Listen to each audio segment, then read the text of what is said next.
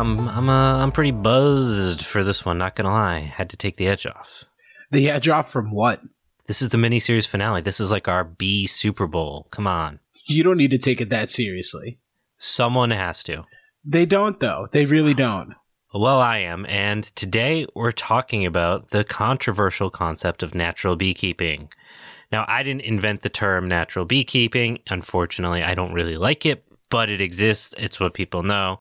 And the reason we had waited till the last episode to talk about this is because now that we have discussed all these different aspects of beekeeping the hives, the workers, the queens, the drones, even the the varroa mites, we can start to put it all together and apply some some critical thinking to beekeeping. Okay, so here's my first silly question of the episode. Is this different than artificial beekeeping or what? Like, what are we talking about? Okay, so if you've ever taken like a beekeeping course with like your local beekeepers association, you've probably noticed that despite the fact that they cover a ton of stuff, there probably wasn't as much overlap with what we've talked about as you might have expected. And that's because they've taught beekeeping and bee health from the perspective of how to keep that colony, the one you're getting for the first time, alive and healthy as long as possible. And there's a very large difference between doing that and doing what's best for the species. So, short term gain, long term loss. yeah, we've deviated pretty far from how bees were managed only like a generation or two ago because the accessibility of chemical applications, the introduction of varroa mites, and while we could discuss the benefits of modern chemical treatments, there are still high overwintering losses because the treatments aren't for keeping the bees alive, they're for increasing honey production.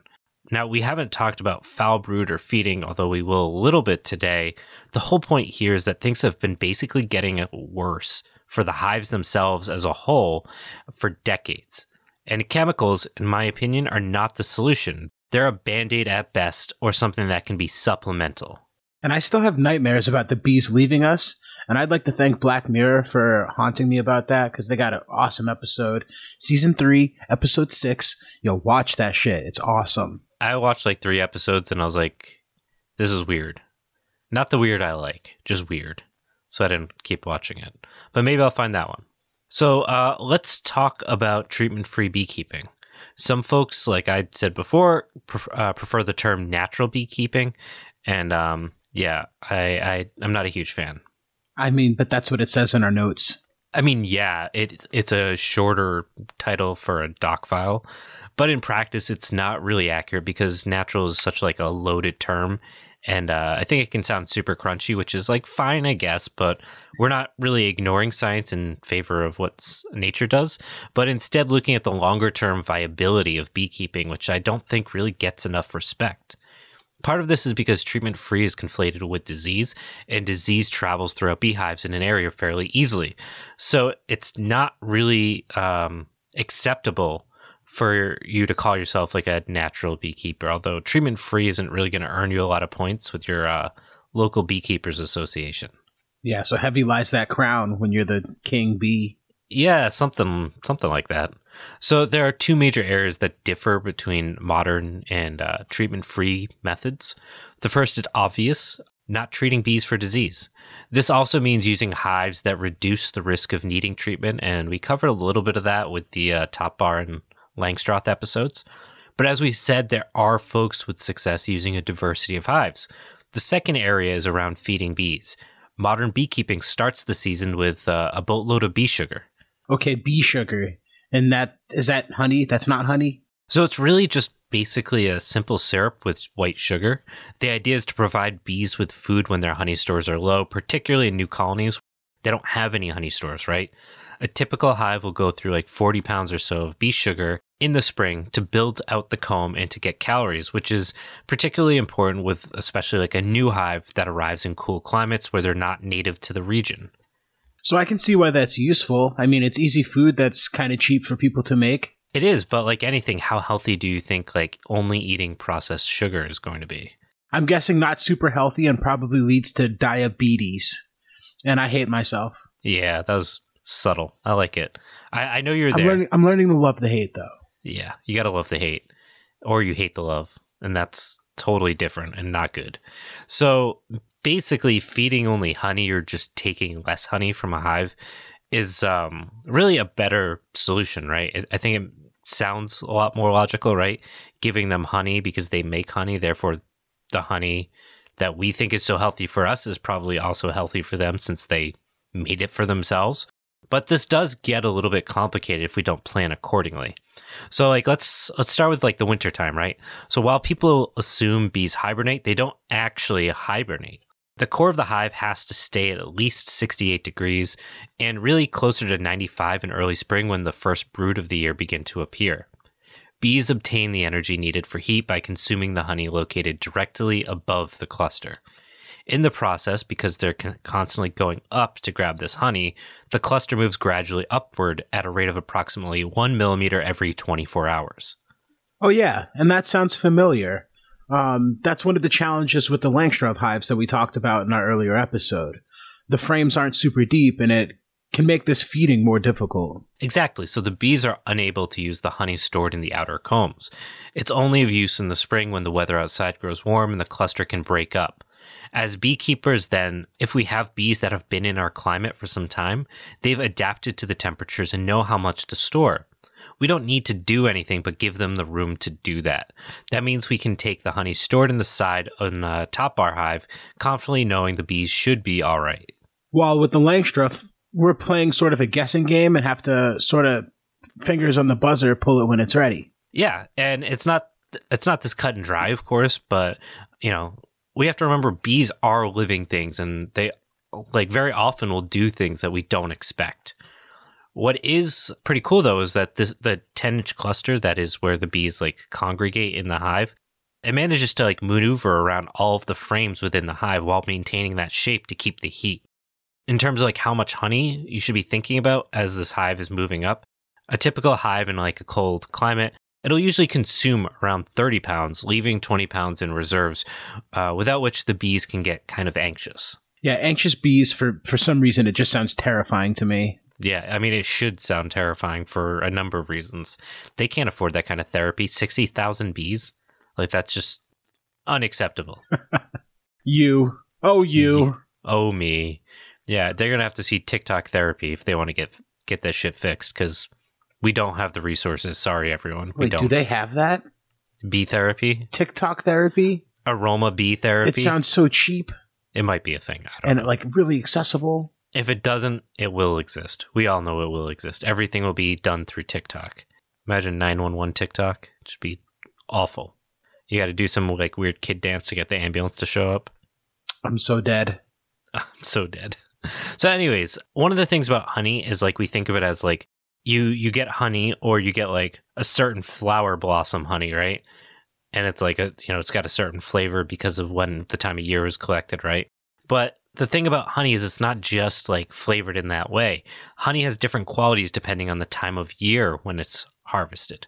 So like honey gathered during the main honey flow, typically in June or July, is best suited for use during wintering.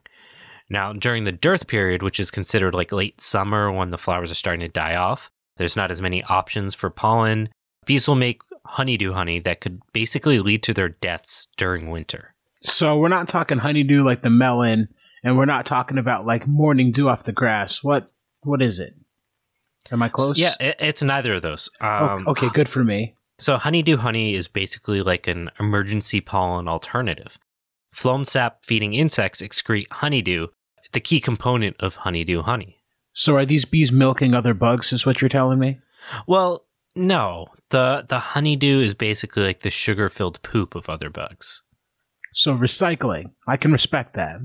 Yeah, poop recycling. It's not the first time we've covered it. No, it's not.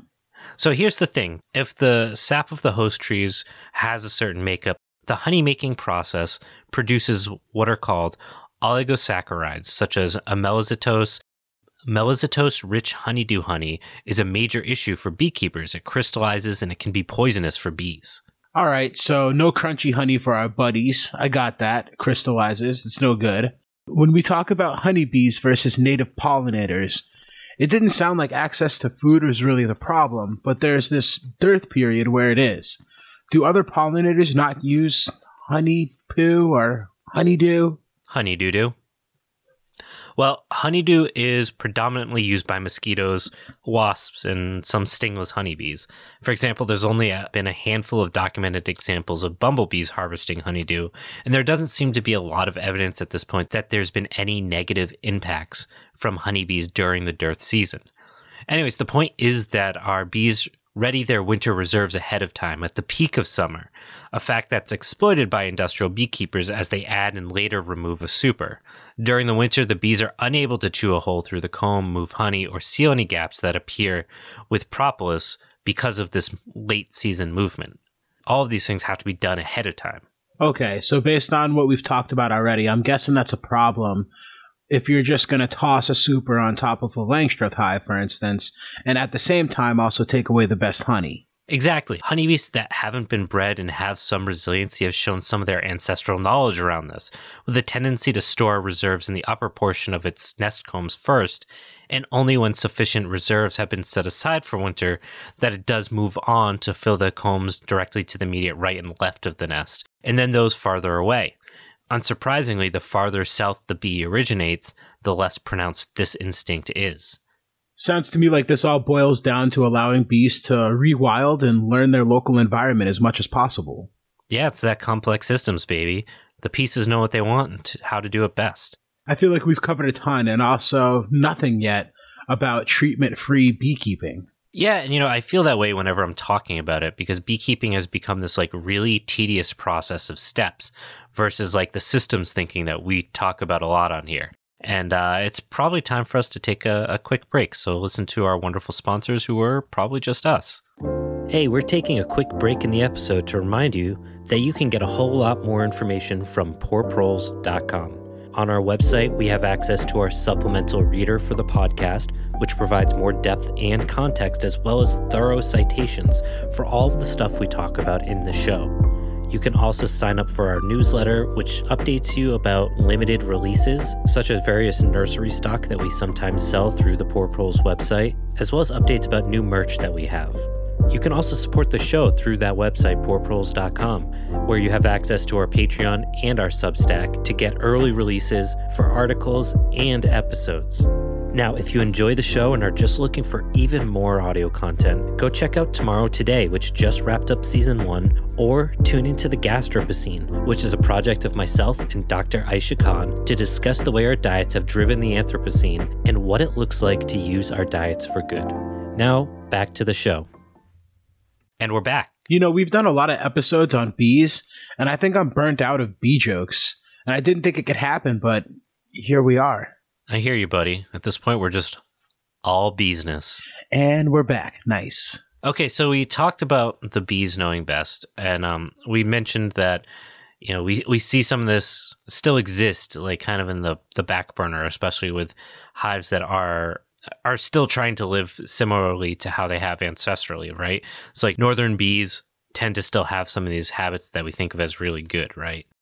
Despite the fact that we get most of our bees from the south because they've started building up and then they ship them north because they already have like they're already laying their brood and all that good stuff. So they can ship those out. So we don't actually keep our good bees or we don't keep bees in the north that are growing for the north, right?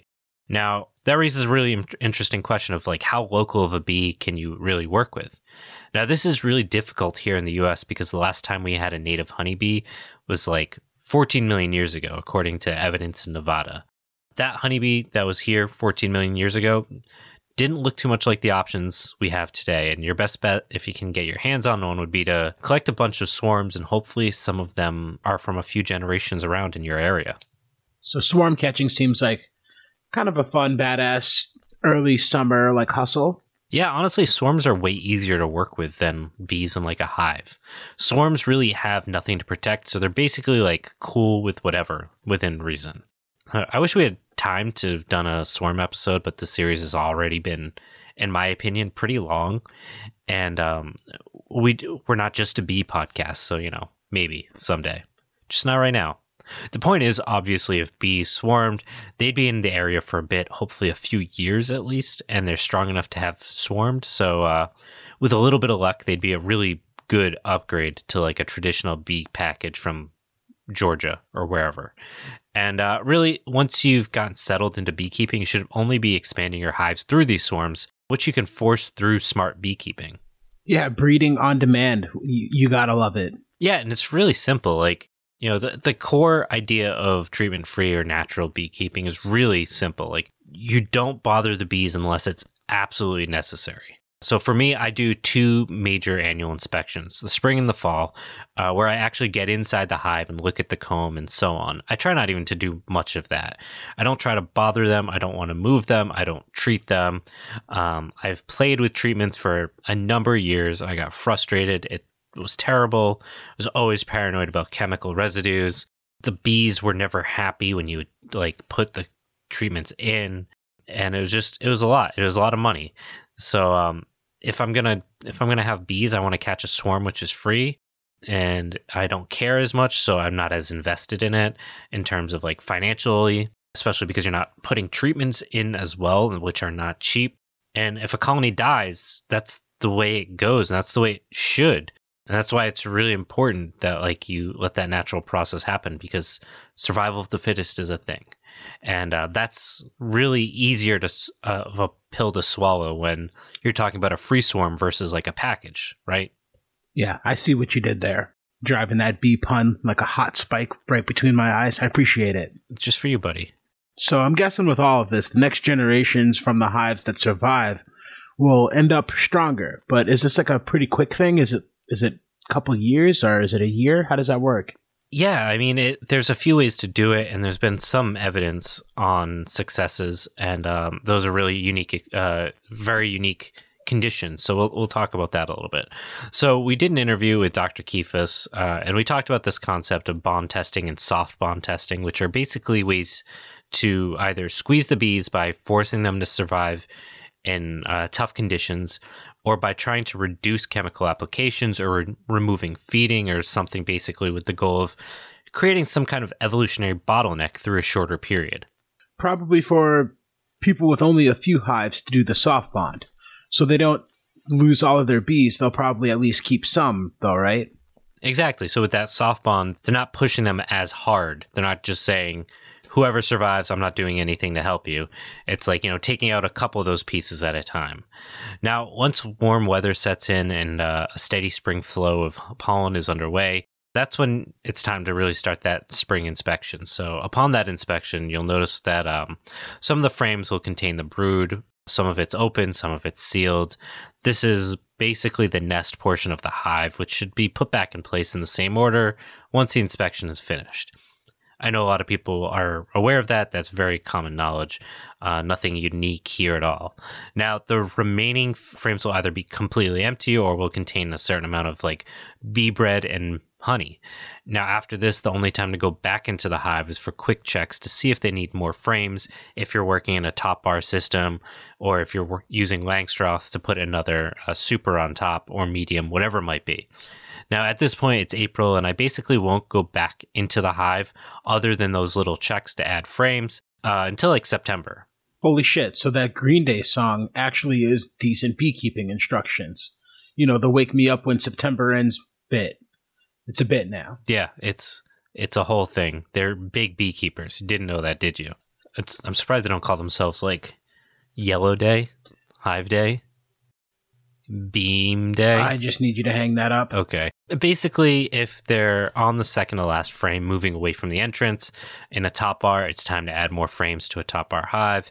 If they're on the second to last frame in a Langstroth, it's time to add that super or medium. But what about honey harvesting? A lot of beekeepers do a summer, like we just talked about, and we talked about why that's a problem. Sometimes they'll even do a second summer harvest. For those reasons I just discussed, I don't, and I'll harvest at the same time as the fall inspection. So you basically don't do anything. I mean, yeah, but like, also no. But it doesn't sound like you're doing anything. Honestly, the simplicity of it is like a really hard restraint because, like, seasoned beekeepers, we're like, these are the things you're supposed to be doing every week. These are the chemical treatments you're doing. How are you checking for all these diseases? All, all these steps that you're supposed to be doing that you have to relearn not to do. So like what are we doing by not doing right so what are we what what benefits are we creating? So we stop disease because we don't move the brood around. We're leaving them alone. By not opening our hives as often as traditional beekeepers do, we're not risking uh, weakening those hives. We're not risking weakening them by having it open, allowing other bugs to get in, other bees to get in, them having to fix anything from me opening it, keeping the temperature, all these things that affect are affected by me going in to do that inspection. We can also do simple things like keeping hives farther away from each other than the like standard suggestion, which is like fairly close because bees will go into the wrong hive sometimes. Just like making these simple non things, not things we're not doing actually is doing things. Like it's like that negative effect, right? Okay, so let me paraphrase. It's less about doing the right thing and more about not doing the wrong thing. So you're trying to avoid being like a helicopter bee parent. Yeah, and I mean, all the bees really wanted to do was fly, just not as helicopters, I guess. Yeah, and this metaphor isn't really working out like I thought it would, but it made sense in my head. No, no, I, I can save it. So helicopters need gas, right? And for bees, that gas is. Let's just let it crash, dude. This Black Hawk's down. Don't try to save it. They did try to save it though. They went in there and saved the fuck out yeah, of it. Yeah, they they did. Now you know who wouldn't have let Black Hawk down? Don't. Too late. Raytheon. Yeah, I knew that was coming. Do you like having a garden? Yeah. Do you not like getting dirty? Yeah. Great. Neither do we. Introducing Do Nothing Landscaping. This sounds like just what I'm looking for. Can you take care of my pesky lawn? Of course. Our lawn care package includes not mowing your lawn and not pulling weeds. Do you seed and fertilize too? Nope. Spray Roundup? Absolutely not. So what do you do? Fuck all. We do absolutely nothing. Wow, I'm convinced.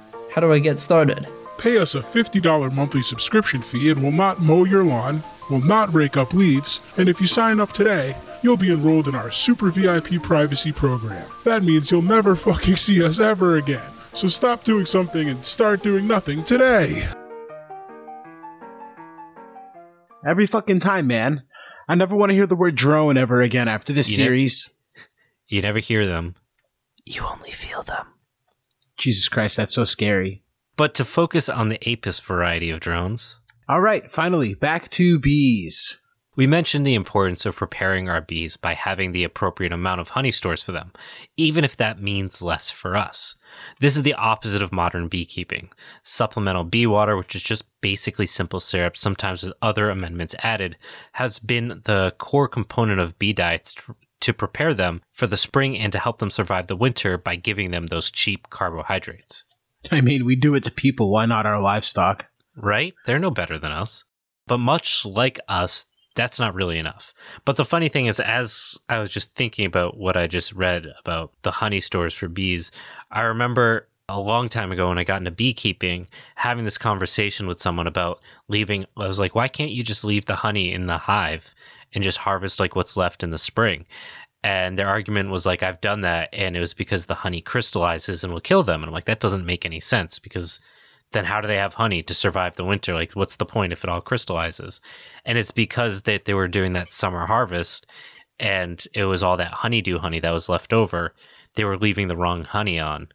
So, like, I think that's like one of those like old wives' tales that's in beekeeping that sometimes if you leave too much honey, it'll like crystallize or something. But yeah, it just dawned on me as I was talking that like that's what that conversation was about like six years ago. It clicked. It clicked I like it. took six years and I knew the answer, but I just like put those things together.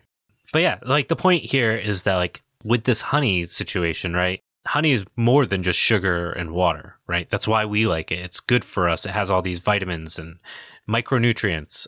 And even like in honey's case, it contains traces of pollen.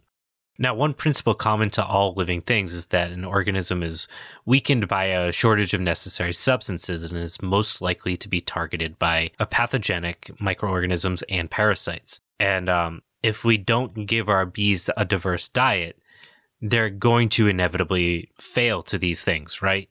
I mean, it sounds like we've given bees industrialism without any of the benefits. We really are the worst. I don't know why I'm saying we. It's your goddamn people. Fair. I don't do beekeeping. Fair. So at this point, we've ta- I thought you were going with the white people, but yeah, I mean, I guess most beekeepers are pretty white.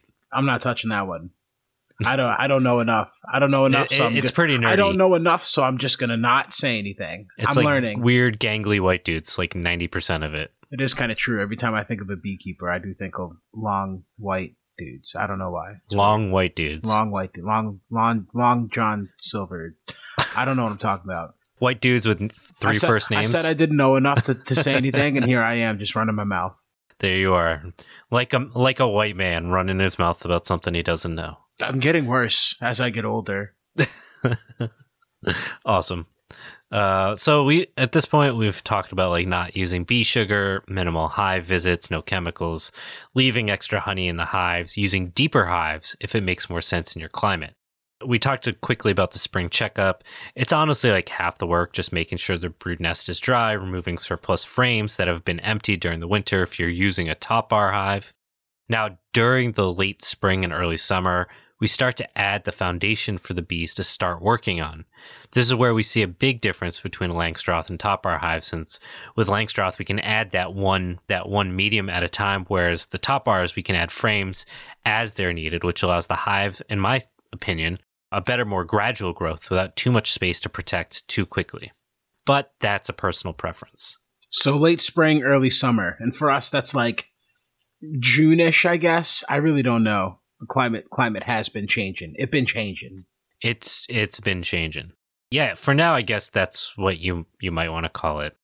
Uh, What I'm trying to do more of, what we talked about a lot in the Proles model series, is instead focusing more on when plants bloom to know when they're busiest. And it does make a lot more sense, I, I think. Yeah, in the old days, beekeepers considered the like start of the primary willow blossoming and the uh, oaks leafing out as being the um, the time to do it, along with the blooming of the gooseberry and, of course, the linden tree. I'm pretty sure most people, and I, I guess I should speak for myself, couldn't ID most of those trees during bloom. So that seems like a long ways from where we are today. Yeah, I mean, even as somebody that's into plants, I don't, I wouldn't feel super confident in identifying a lot of, you know, budding out trees. To um, pair with our spring checkup, we also have our uh, fall checkup, right? We generally don't want to go into the hive until the daytime temperature no longer rises above 54 degrees if you live somewhere that it drops that low. Now, that might seem like the opposite of what you'd want to do because it's starting to get colder, but it actually makes a lot of sense and it's a really simple logic. That's when the bees begin to form a winter cluster. So they stay completely out of the mediums in a Langstroth or the side frames in a top bar. So is that like a bee hack? Yes, a bee hack. Hack those bees, not the robotic bees. I'm sure we'd get sued for that. Like I said before, I don't really like to use a smoker if I don't have to, and like, why not? Uh, you can be smarter about it. Now, if there's clearly not enough honey for whatever reason, this is a really great time to provide someone a frame feeder inside the hive if you want to feed them. I would do it. I think it's it's worthwhile. It's much better to feed at this time than to add a honey frame to the nest prior to wintering, in my opinion. Yeah, because the bees know how to store it better than you do because they're fucking professionals. It's what they do. Exactly. It always comes back to recognizing that like we're basically like adults and the bees understand what they need far better than us. All right, all right. What if I just throw money at it? Uh is it like hash coins? Like can we do like bee pollen hash coins? Is that an option? I mean, would they accept it? I don't know. Do you think they have cash registers? C- Do you think there's there's bee futures and bee pollen hash coins, like a stock market? Except it's like the I don't know. I, I'm running out of puns. I don't know if you keep going. I'm sure there's a Pixar movie plot in there somewhere. We can sell it. there's some like wicked bulked douchey bee in charge of like the. ah, come on, there's got to be something for stock market. I don't know. I just keep going back to B movie. It's already been done. Yeah, like Nasdaq. I I don't know, man. yeah, We'll, I don't know. we'll we'll table it. We'll put it on the Yeah. list. Okay, put it on the list. someone come back to me and please tell me a better version of NASDAQ that's about bees. You have very special homework for this very bad joke. All right, let's get let's get back to the content. So so in healthy hives without chemicals and so on, how long do these holistic natural bees live? So that's, you know, kind of complicated. In a recent interview that we did, uh, hives survived in log hives for over eight years. But typically, like a hive in a, a hollow will last like three to five. And that might still seem short, but think about it, and you know it'll start to make a little bit more sense. Like when we think about a bee hive that swarms every couple of years, it's going to replace itself in that process of three to five years, right? And part of the purpose of them having such a short life is that it allows nature to periodically disinfect those tree hollows where they live. When a colony dies, the old blackened comb that's left behind in the hollow, along with any like pathogens that happen to be like living in that hive with the bees, that can be destroyed by wax moths and all the other creatures that would eat that material. And while like as beekeepers that have gone through traditional training have grown to hate wax moths, it's kind of interesting because like they're a reminder of the natural cycle of beehives and we try to like totally ignore it. Okay, so kind of like ignoring letting soil rest for production reasons. Yeah, like we're very bad about the concept of rest as a whole, especially when it comes from things that produce for us, right? None of us would survive a bee's life. Yeah, slackers need not apply. I mean, seriously, I'm tired just thinking about it. I got tired trying to learn the fucking bee dance. Yeah, I mean that that is exhausting. It's kind of like the the weird thing, the floss that the kids are doing these days. That's what it's called. Is Yeah, that, that- still a thing? Uh, that's easy. Yeah, Floss. It's not for me. yeah, I'm real white. that makes sense. The, the kids Like, are onto I'm, the, I'm real white. kids are onto the gritty now. You got to get a good gritty going. What the fuck is it? Like Gritty the monster, like from Philadelphia. I don't even know if it's the same. I don't know if it's from him, but there's a new new dance celebration that they do called the Gritty. Kids love it. It's dumb Kids. as it's dumb as hell, and they love it. I mean, I love things that are dumb, so I can respect that. Yeah, give it a shot. I mean, you watch enough football, you'll see them doing it in the end zone. Oh, good. Yeah, so this sounds like we're meandering, but the point is that like it's this simple. You have your spring cleaning, add frames throughout the summer, you do that fall prep, check, make sure they're ready to go for the winter, leave them alone during the winter. More interest around things like insulating hives has gained traction, and we've talked a bit about it, particularly in the Langstroth episode. In my opinion, it's kind of it's complicated at this point. the The evidence is mixed on the solutions that it provides. Uh, what I would say is that the more extreme the climate is, the more you should consider it and what you can do with it. The key thing is to remember that the warmer and more prepared the bees are for the winter, the easier it is for those bees to survive the deep winter freeze that many of us get. Right, and they don't leave the hive all winter, right? I mean, pretty much, yeah. And the bees are living and need air, and the entrance opening is enough for twenty thousand bees, or however many there may be. Yeah, I mean, without going into the math of it, yes. However, and this is like a, a fundamental problem for the fact that we're building fake homes for these bees that they're not like naturally evolved for. Their homes and the airflow that goes through them isn't enough for circulating the water that's released by the bees and used by the process of consuming the honey that they eat. Uh, but but obviously, like opening up that airflow will reduce the hive's ability to like heat itself without consuming more honey, and in that process, you know, cycling more moisture into that into that hive. So in climates where it's cool and there's a lot of snow or rainfall, using something that can absorb some of that moisture, like a wool maybe, can be uh, really helpful. So, what would happen in a natural log hive? Well, like let's let's think about what initially happens in a traditional hive, and then we can look in nature. We basically have like two surfaces, right? You've got your warm one, which is like the bee cluster itself, and then the cold one, which is like the interior walls of the hive. And then theoretically, like your house or windows or whatever, moisture gathers on the cold one, right? Against the cold side. That is, the hive walls should get wet, but not the surface of the cluster. And so that's not happening in the man made hives. Not necessarily. If the top is poorly insulated, the condensate will be less likely to gather on the interior walls of the hive, but rather above the cluster because that heat rising, right, with all the moisture. And as it rises, at some point, it's going to collect all that water, cool down, and begin to drip down onto the bees from above. And there's really nothing they can do to fight it. Like any of us, if we're getting wet in the cold, we don't have much time, right? It's going to do some damage. It's going to kill some of these bees and the water itself will actually cause the wings to start sticking together, leaving them unable to fly out of the hive. And ultimately, their goal would be to die outside of it to keep the rest of the hive healthy. Now, this explains a lot of the die off at the bottom of the hive, which is practically unheard of in like a natural tree hollow. So you're selling me conjecture. Yeah, kind of. We're still pretty new in understanding the science behind a lot of beekeeping practices, despite the fact we've been doing them for decades. And I thought this is the Poor Proles Almanac. All facts, no conjecture. 69% bad corn puns. So we've sold out. Where's my Raytheon check? It's in the mail. If they want, I'll take a jetpack instead. You know, you can call them, let them know the cancel the check. Just cut out the middleman. But no, seriously, this miniseries has been a wild ride. We've talked about bees for a few hours now. Oh, we've we've covered like ten hours of bees plus the interviews. So so you know more about bees than most beekeepers. Congratulations. Yeah, making that bee bread. Yeah.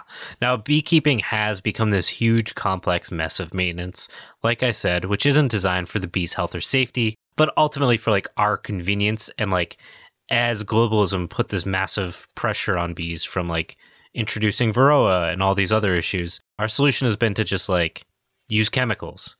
And now, like, from us doing this for so long, there's basically like a check due, right?